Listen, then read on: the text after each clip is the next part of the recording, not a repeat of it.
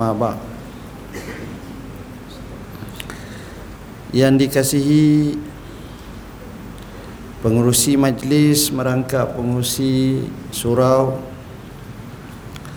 Barisan jawatan kuasanya Ashabul fadilah tutu imam tutu guru Para alim ulama Orang-orang besar kawasan ini Muslimin muslimat hadirin hadirat yang dirahmati Allah sekalian. Alhamdulillah pada malam yang penuh barakah ini kita rafakkan setinggi kesyukuran kepada Allah Subhanahu wa taala.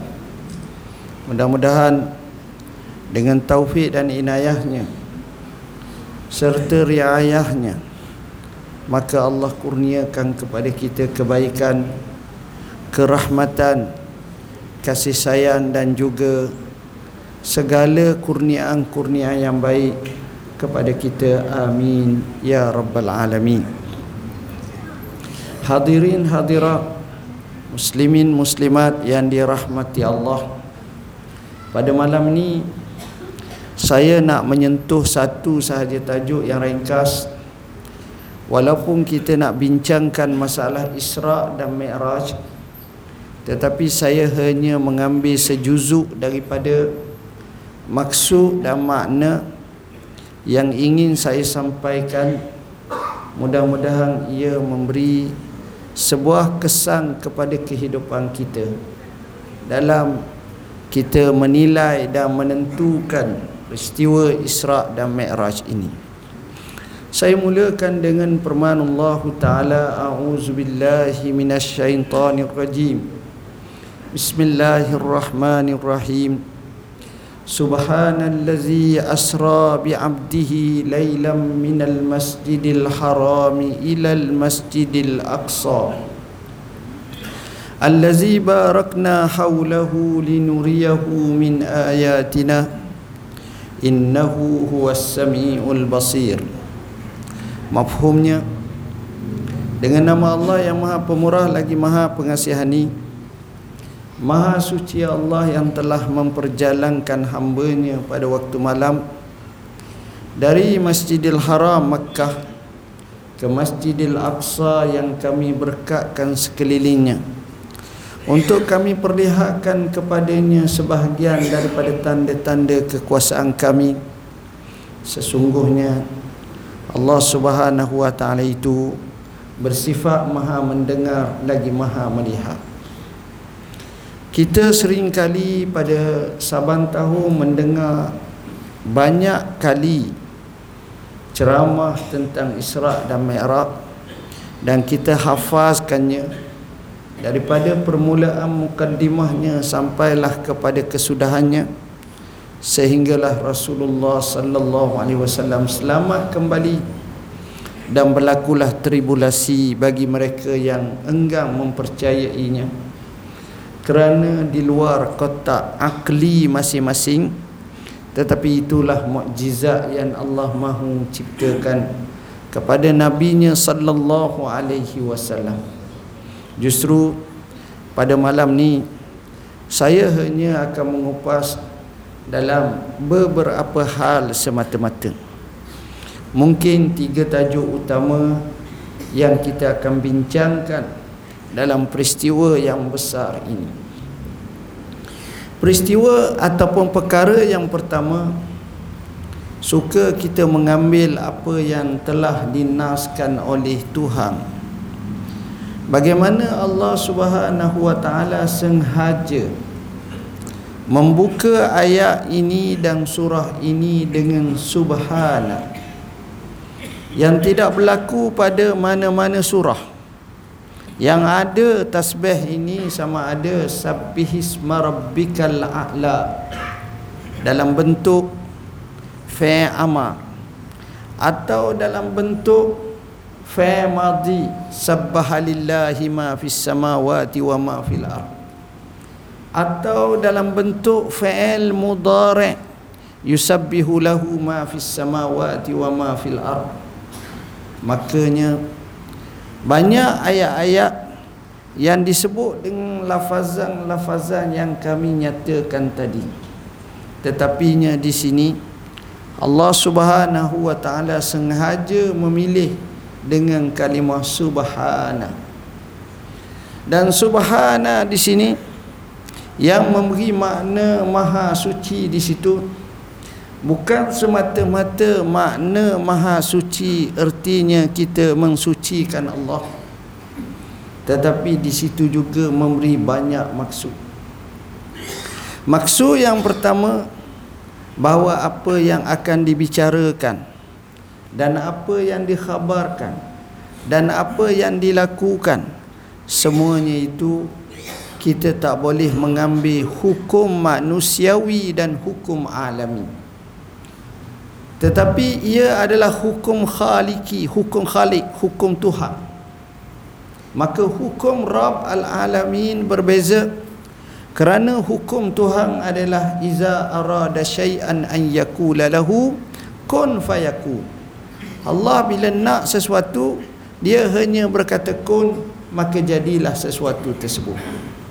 Tapi Allah Subhanahu wa taala bila mana dia sebut di sini subhana memberi makna bahawa apa yang hendak dikhabarkan itu adalah di luar kajian sains di luar logik akal di luar tradisi adat di luar mantik akli tetapi ia adalah hukum Tuhan untuk nabinya yang dimukjizatkan dalam satu peristiwa yang cukup hebat. Subhana tuan-tuan. Betapa hebatnya mukjizat yang hendak dibicarakan di sini. Kerana mukjizat Isra ini dan mukjizat Mi'raj ini. Pertama ia membabitkan. Pertama ia membabitkan banyak alam kita biasanya berada dalam satu alam. Namanya alam dunia. Bangun tidur tidur balik kadang-kadang mimpi je lah. Tu alam kita. Tetapi dalam peristiwa ini maka datangnya alam malaku. Alam bumi alam langit. Alam suflei alam ulwi alam kehidupan yang mana berlaku pada kita alam terdahulu dan alam yang akan datang. Maka digambarkan dalam peristiwa Isra dan Mi'raj ini. Sebab itu kesahan pertemuan dengan para nabi-nabi yang sudah lama wafat Rasulullah sallallahu alaihi wasallam melihatnya menariknya Rasulullah mensifatkan nabi-nabi alaihi wassalatu wassalam. Seolah-olah dia kelih dia tengok pada mata lendir dia dia nampak. Bukan sekadar bayangan tapi jelas dia sifatkan Nabi Musa macam mana keadaannya. Dia sifatkan Nabi Isa macam mana keadaannya. Dia sifat Nabi Ibrahim macam mana keadaannya dia sifat Nabi Allah Yusuf macam mana keadaannya dia sifat Nabi Adam macam mana keadaannya dia sifat Nabi Harun macam mana keadaannya? Dia gambarkan Nabi Allah Isa alaihi salam. Dia gambarkan Nabi Idris dan beberapa nabi seumpamanya. Cerita nabi-nabi ini cerita zaman berzaman. Ada yang ribu tahun mendahului kita. Mendahului Rasulullah. Wafat lama dah. Tapi dia gambarkan satu persatu. Ini alam dulu. Kita tuan-tuan kalau orang tanya gambar agak sikit. Nyang awak. Allah katanya atuk pun tak sepak. Tolong gambar agak sikit nyang nyang awak. Lagilah. Tak tahu dah. Tapi inilah peristiwa bagaimana alam madhi qad madha telah lalu digambarkan. Alam yang akan datang. Kesahan natijah. Orang-orang yang baik orang-orang yang jahat. Alam syurga neraka digambarkan dipamerkan. Kerana dalam peristiwa ni ceritanya nak lihatkan sebab lihat ni tak sama dengan dengar sebab itu Allah sebut linuriyahu min ayatina untuk kami perlihatkan kepada Nabi Muhammad sallallahu alaihi wasallam sebahagian daripada tanda-tanda. Jadi di sini gambaran tentang alam. Alam malakut. Alam malaikat. Alam yang di mana Nabi tengok malaikat. Alam langit. Alam sehingga Rasulullah sallallahu alaihi wasallam menghadap Tuhannya. Di sini tak berlaku kepada mana-mana manusia tak berlaku kepada mana-mana orang dan tak berlaku kepada mana-mana nabi dan rasul kecuali Rasulullah sallallahu alaihi wasallam. Jadi mukjizat ni luar biasa tuan-tuan. Ini perkara pertama subhanah. Keduanya bila kita tengok Allah nak gambarkan peristiwa subhanah ini apa yang berlaku dalam peristiwa ini semuanya perkara yang pelik lagi ajaib lagi sukar dan tak mungkin dilakukan oleh manusia benar cubaan demi cubaan tapi kemampuannya adalah amat lemah. Sebagai contoh sebelum Rasulullah sallallahu alaihi wasallam melakukan peristiwa Isra baginda telah dibedah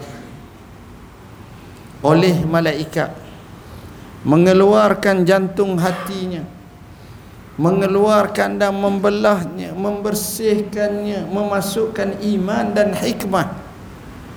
Dan pembedahan ini adalah pembedahan yang amat luar biasa. Kerana pembedahan ini pembedahan secara jaga. Pembedahan ini pembedahan yang tidak menggunakan peralatan oksigen bius alat-alat terkini dan termoden. Pembedahan ini didapati berjaya dengan sejaya-jayanya. Pembedahan ini membawa kepada kebaikan atau baik sembuh serta merta. Cuba tengok orang masuk IJN Sudah buat major operation. Boleh tak nak musafir? Berehat nak bulan Lima bulan, empat bulan, tiga bulan Tak ada. Oh, Okey kita pergi jogging lalu Sudah bedah Baru setengah jam. Tak. Kadang-kadang pensang tu Habis obat biuh tu Sampai Setengah hari kemudian. Tengok. Tuan-tuan cuba fikir Apakah terwujud di muka bumi ini sejumlah kepakaran-kepakaran untuk membuat pembedahan seperti mana berlaku kepada Rasulullah SAW. Panggillah pakar-pakar yang hebat di seantario dunia. Amerika baik, England baik, Perancis, Germany, Jepun dan juga Korea Rusia dan juga negara yang hebat lain kumpul semua buat pembedahan secara jaga tanpa bius. Ada berani ke? Tak boleh tuan-tuan. Tak boleh. Saya sendiri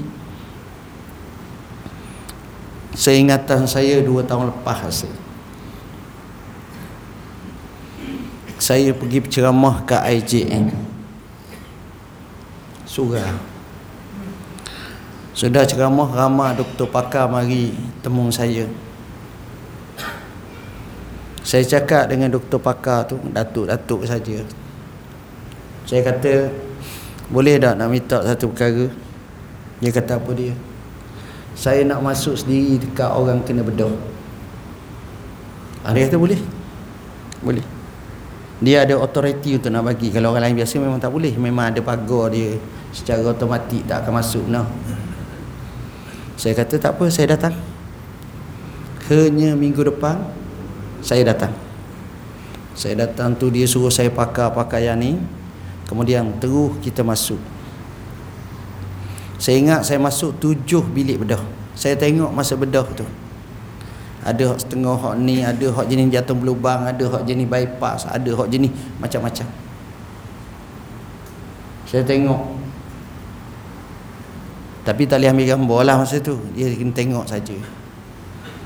Bila kita tengok macam mana dia guna alat hak tukang jaga alat hak tukang jaga sambung wayar dengan otak hak yang mana masa nak bedah tu jatuh kena matikan dulu.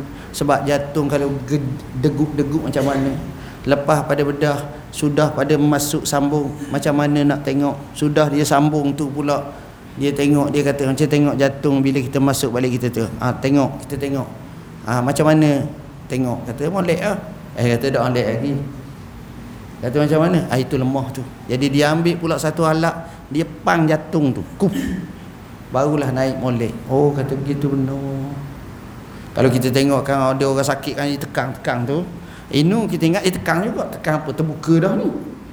Contohnya. Ah begitu kita tengok. Oh kata begitu. Pakar tapi sepakar-pakar mereka yang banyak daripada luar negara dalam negara masuk tuan-tuan tahu tak ada sekali pun dalam sepanjang IJN dah berapa puluh tahun boleh buat bedah tanpa bius tanpa apa-apa tak ada. Yang adanya bedah tanpa bius itu bedah di hospital postmortem hak orang mati dah ha, itu berlaku tuan-tuan. Kalau tanya betul betul sungguh. Ha, itu berlaku. Hari ini nak ceritanya bahawa 1400 tahun dulu berlaku lebih kurang. Tapi sekarang pun kebijaksanaan manusia tak boleh buat macam tu. Bijak dah manusia. Belajar pakar sana pakar sini. Step paket sana step paket sini. Lulu sini lulu sana hebat. Dapat anugerah awak. Tak boleh tuan-tuan. Tuan-tuan rasa akan boleh tak berlaku? Mungkin tuan-tuan rasa boleh tapi saya rasa tak boleh. Sebab kita imani bila sebut subhana ini khususiat. Kalau boleh pun tak sampai tahap tu. Tengok Allah cabar. Allah tunjukkan kuasanya mukaddimah sahaja itu signal yang cukup besar. Subhanallah. Ini menunjukkan kepada kita amat penting dan amat perlu kita memakarkan diri kita. Kita memakarkan anak-anak kita.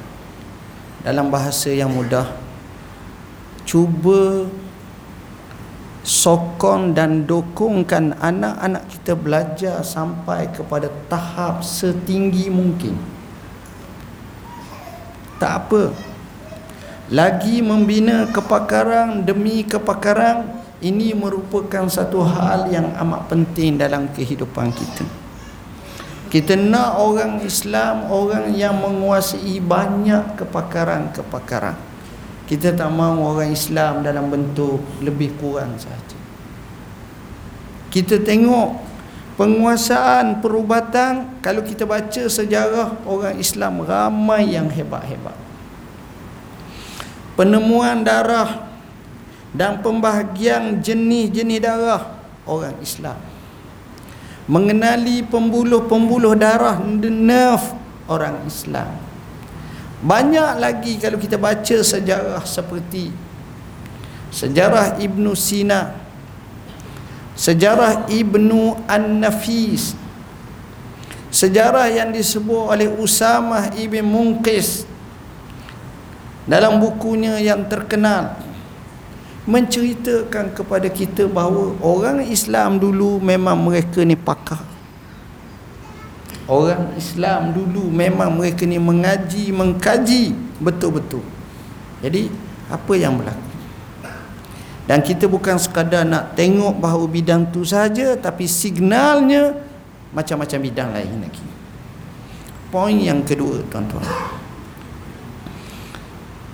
Kenapa berlaku pembedahan kepada Nabi? sedangkan nabi ini maksum sedangkan nabi ini adalah al-mustafa yang terpilih yang dipilih. Nabi adalah sebaik-baik ummah.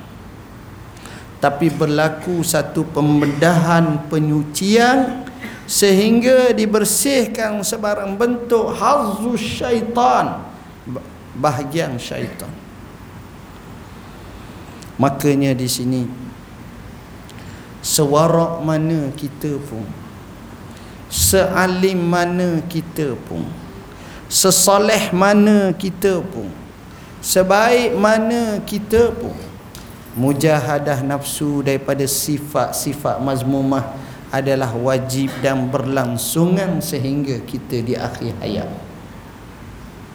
Nak nyahkan daripada sifat asarki sifat dendam kesumat sifat tamak halauba sifat geram sifat tak puas hati sifat-sifat kotor ni kadang-kadang kita biarkan. Akhirnya dia tumbuh subur mekar dan mengakari hati-hati kita. Walaupun kita pakai serban besar walaupun kita pakai jubah labuh tapi sifat ini kalau kita terabai dan terleka kita tak buat macam ni baju kita kotor kita pergi kita pergi ke dobi kita basuh washing machine.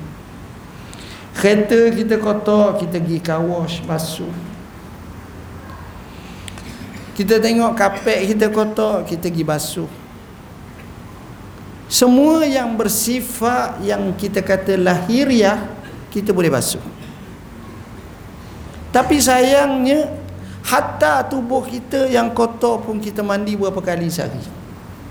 Panas sikit peluh sikit tak tahan dah mandi bersih. Tapi soalnya hati kita kita pernah bersih tau. Bersih hati ni dia tak perlu sabung. Dia tak perlu kelorok. Dia tak perlu anti-anti apa jenis. Bersih hati ni sifatnya maknawi dia perlu disirami dengan istighfar. Dengan kalimah taubah astaghfirullah wa atubu ilaih. Dengan kasratuz zikir banyakkan zikir. Dengan baca Quran penuh tadabbur. Dengan menghayati ilmu. Dengan kefahaman makrifatullah dengan memahami iman kepada Allah dan segala rukunnya. Maka ketika itulah kita boleh semak balik kekurangan-kekurangan itu maka mulut kita akan menyatakan astaghfirullah wa atubu ilaih. Tuan-tuan bila mana kita usul dalaman kita akan tengok orang-orang hebat perkara yang kita rasa tak salah pun dia rasa salah bila kita usul secara mendalam.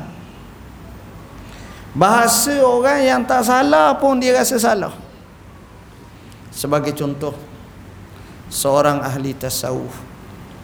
Bila mana dia ada kedai ataupun rumah dia berada di tempat yang lain dengar cerita rumah atau kedai terbakar maka dia pergi dia tengok habis hang rumah.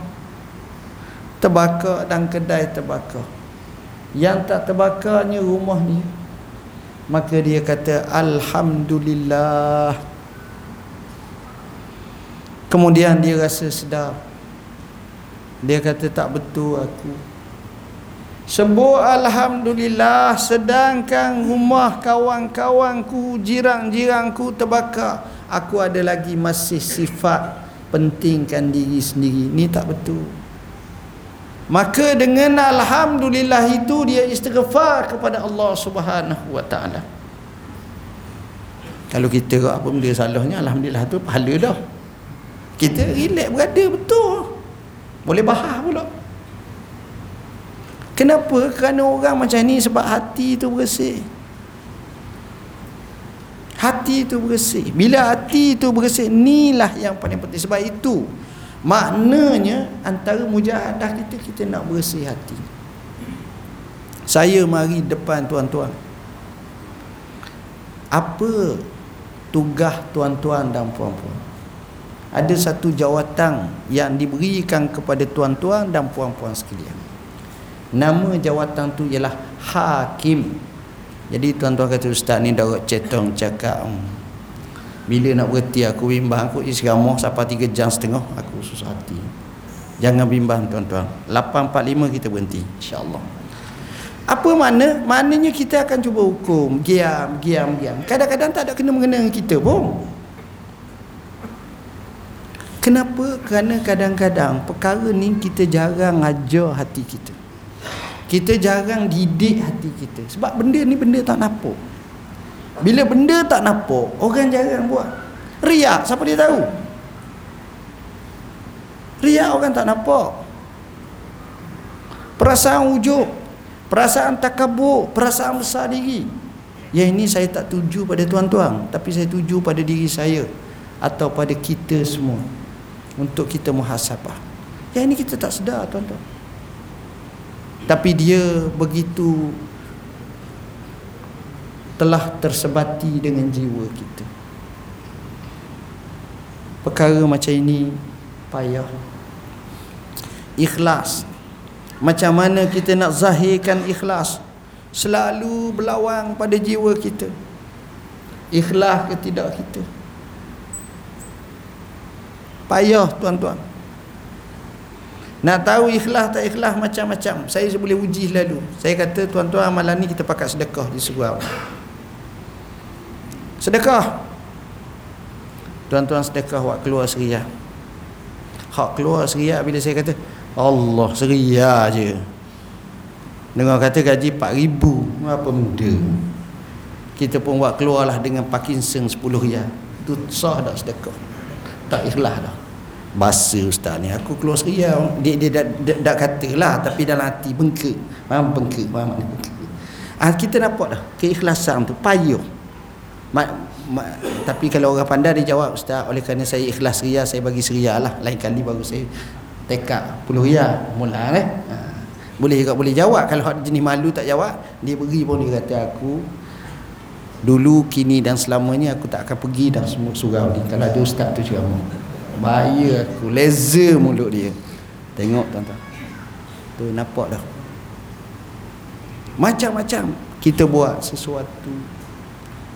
Keamanahan rasa tanggungjawab semuanya itu kita kena insafi diri kita ya Allah. Allah saja yang maha mengetahui.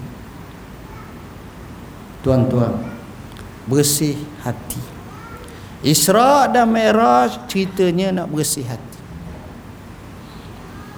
Mukaddimah sahaja bersih dah hati dan bersih hati ini sengaja dimasukkan iman dan juga hikmah dalam bahasa yang mudah, manusia ni akan selamat kalau ada iman dan hikmah. Apa makna iman? Keyakinan kepada Tuhan dan segala rukun iman dengan kepercayaan yang teguh. Iman. Apa makna hikmah? Ilmu. Ada orang tu beriman tapi tak ada ilmu, banyak kena tipu ada orang tu ada ilmu tapi tak beriman sesak hidup dia untuk selamat dunia dan selamat akhirat iman dan ilmu kena seiring kita tak boleh ilmu saja. Kita tak boleh iman saja kita mesti dua-dua. Barulah kita bahagia dunia. Kita bahagia akhirat. Iman dan ilmu. Iman dan ilmu ini tuan-tuan Mestilah sentiasa Kena ada Kena wujud Kena subur Dan kita kena Sentiasa tengok Alhamdulillah Kemudahan moden sekarang ini Mudah lagi untuk kita imani Yakin pada Tuhan Banyak yang kita dapat tengok, kita tahu, kita dengar, kita insafinya. begitu juga kalau kita tengok ilmu-ilmu yang kita dapat ini kita gali ini kita tengok banyak sekali iktibar dan istifadah yang menjadi padu, panduan dan juga pedoman dalam kehidupan kita. Tapi macam mana kehidupan kita? Iman dan ilmu. Tuan-tuan tinggallah anak tuan-tuan dengan iman dan ilmu. Bukan tinggalkan anak kita ini dengan harta sahaja tapi iman dan ilmu Pesang betul-betul iman dan ilmu. Hasil daripada iman dan ilmu Akan mewujudkan namanya amal. Maka dia pergi masjid Dia pergi surau Dia semayat Dia ibadat Dia berjemaah Dia menjaga tutup katanya. Dia bersikap dengan sikap yang baik Dan dia juga mewatakkan dengan akhlak yang unggul Hasil daripada iman hasil daripada ilmu. Ni penting tuan-tuan. Jadi kita kena muhasabah sentiasa. Sentiasa kita baru kita tajdidkan iman kita. Poin seperti inilah adalah amat penting. Allah Subhanahu wa taala menyebut subhana maha suci Tuhan. Saya tengok tuan-tuan dalam peristiwa ini antara perkara yang dizahirkan namanya satu binatang buruk. Yang Nabi sifatkannya berkaki pak rendah sikit pada kuda besar sikit pada keldai yang mempunyai sayap. Yang perjalanannya cukup pantas. Tapi sampai sekarang. Sampai sekarang kita tak pernah dengar mana-mana saintis kajian-kajian perba menemui fosil borok. Fosil dinosaur ada tak? Macam-macam jenis. Fosil borok tak ada. Sebab borok ni bukan madain dunia. Ini madain lain daripada Allah direct. Jadi tak payahlah kita buat misi mencari borok. Tak temu tuan-tuan kajian di Gunung Himalaya takut ada borok. Gunung Everest ada borok tak ada. Dalam hutang mana pun tak ada. Di sungai Amazon pun tak ada. Di padang pasir Sahara tak ada. Di tengah-tengah Afrika tak temu borok. Jadi tak payah carilah jangan pening kepala duk nak sibuk nak cari borok. Tapi maksud daripada borok ni apa benda yang kita tengok kepantasan. Saya meramalkan pada satu masa nanti rakyat Malaysia akan pergi ke Mekah mungkin 4 jam sampai. Sekarang berapa jam? 8 jam. Zaman arwah nyang kita dulu setahun kemudian tukar 6 bulan. Kemudian tukar 3 bulan. Kemudian tukar sebulan. Kemudian tukar 15 hari. Yang jenis kapal okay, faham sajalah dulu. Kalau jenis berhenti. Kemudian sampailah kepada zaman naik kapal terbang. Tahun 70-an 76 sejarah ni boleh tengok dalam tabung haji lah. Banyak arkib ada jadi apa yang kita nak sebut cepat.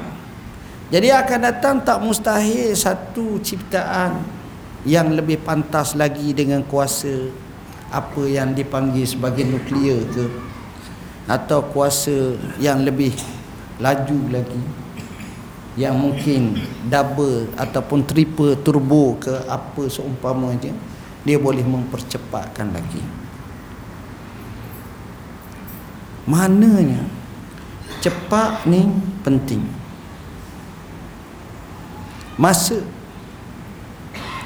Sebab itu Allah sebut wal asr demi masa. Masa tuan-tuan. Dalam hidup kita masa ni penting.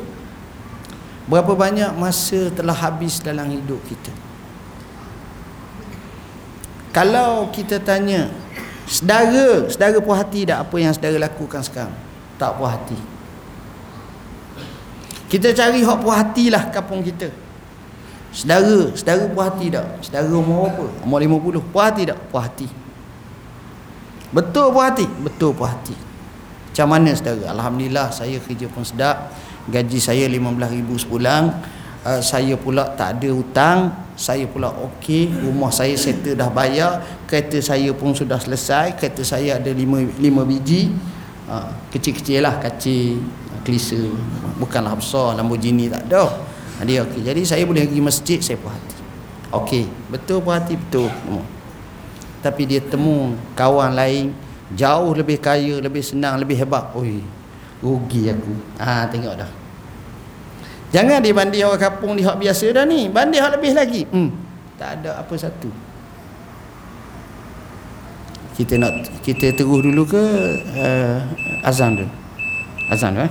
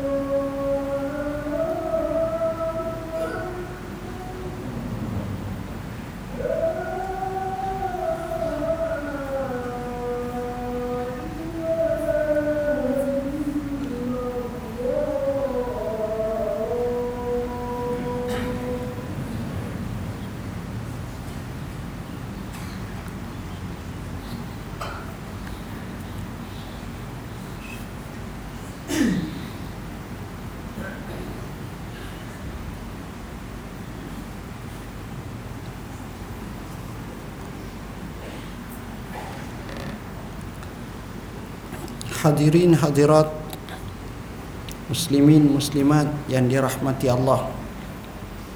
Saya nyatakan berkenaan dengan masa. Betapa pentingnya masa kita tengok. Allah ibaratkan dengan satu ibarat. Satu binatang yang bernama borok. Dia boleh pergi cepat dia boleh pergi pantas.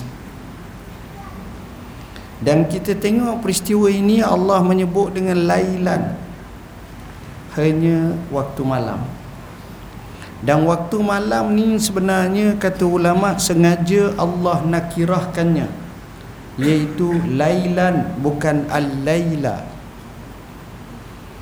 Kata ulama antara sebabnya memberi maksud tu fidu taklil artinya sejuzuk sahaja daripada malam. Sejarah itu perjalanan. Sejauh itu perjalanan bahkan mene, me, merentasi ke atas yang lebih jauh daripada itu. Diukur hanya beberapa juzuk sahaja daripada masa. Tuan-tuan bayangkan betapa pantasnya. Dan tengok perkara begitu banyak.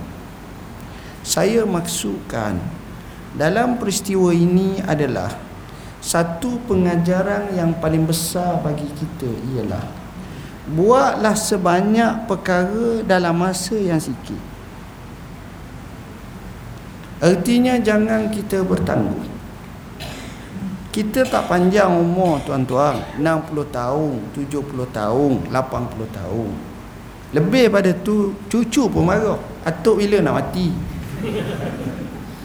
Kita pun rasa sedih hati. Kenapa? Cu, cu cakap macam tu dia kata dah lah menyusahkan gini gini gini gini. Kita pun nak ke tanah.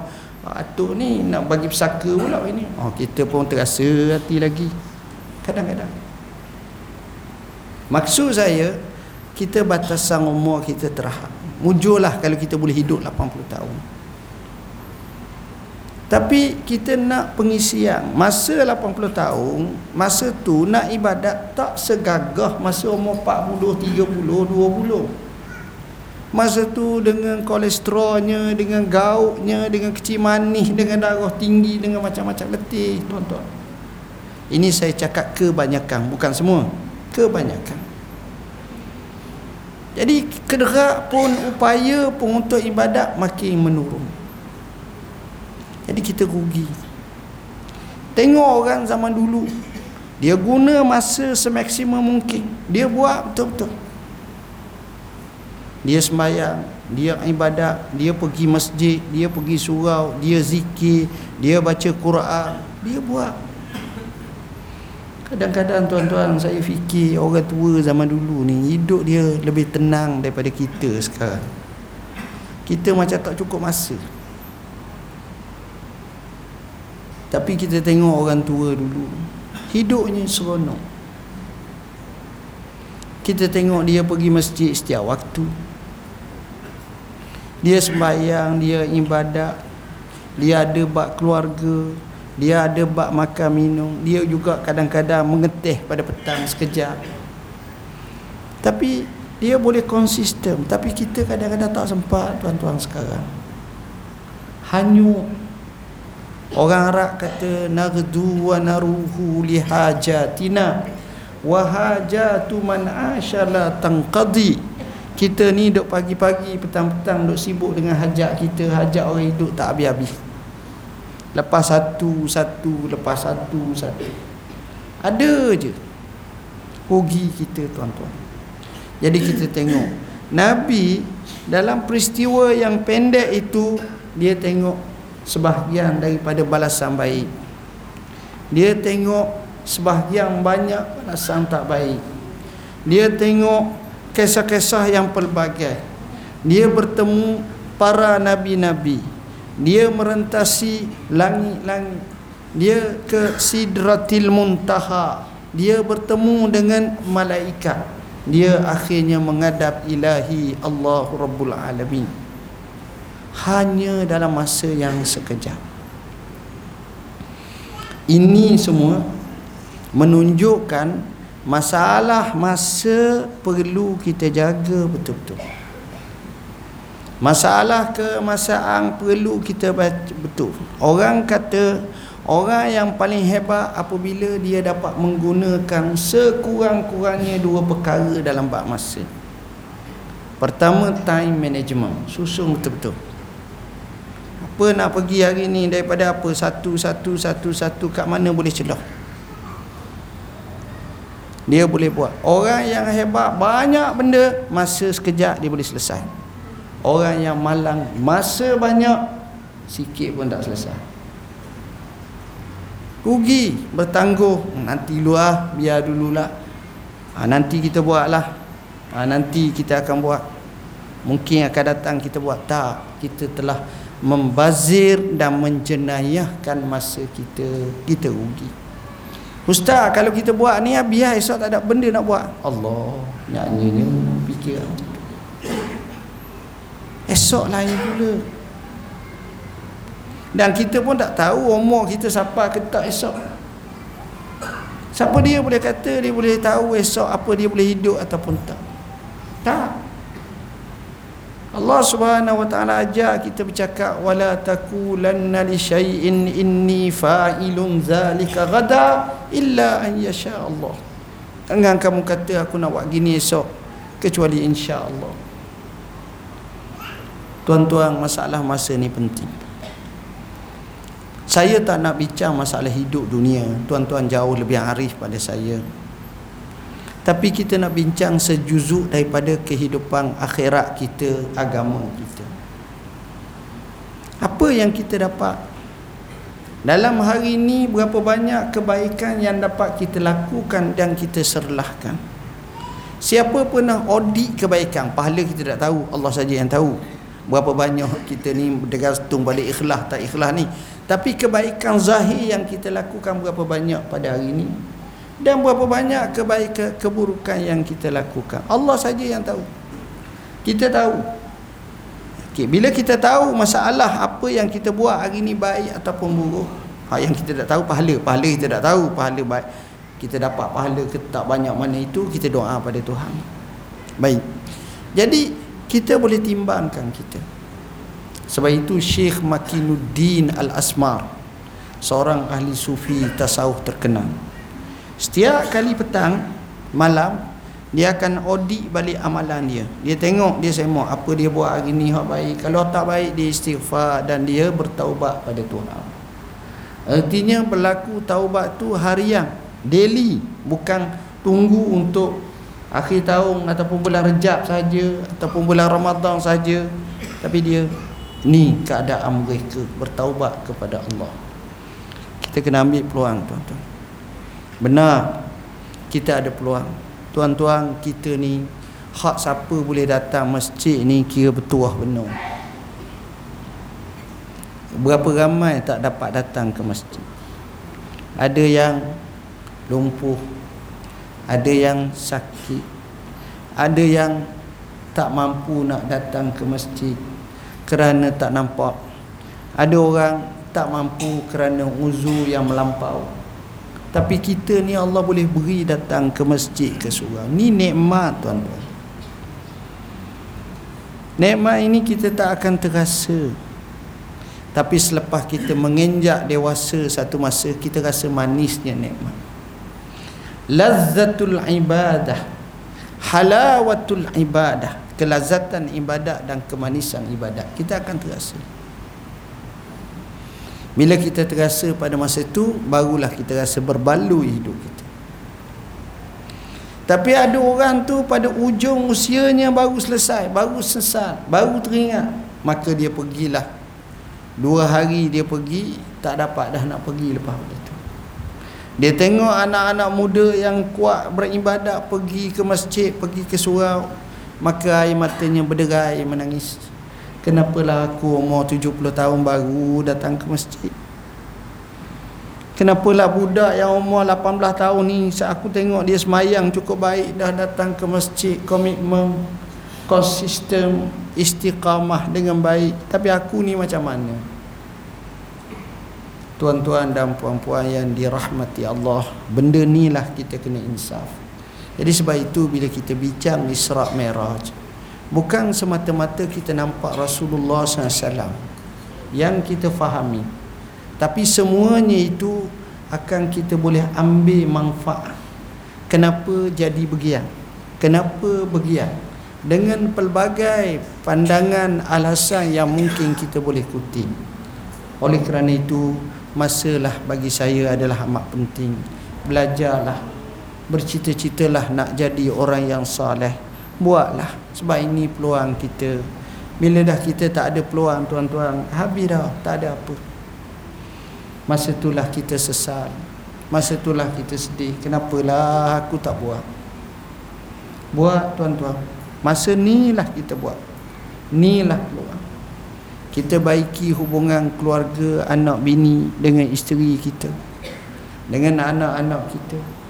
Kita mesra dengan mereka kita ajak mereka ke arah kebaikan. Sebab tugas kita orang lelaki ni salah satu daripada tugas yang Allah taklifkan kepada kita ialah pelihara kita dan pelihara keluarga kita daripada api neraka.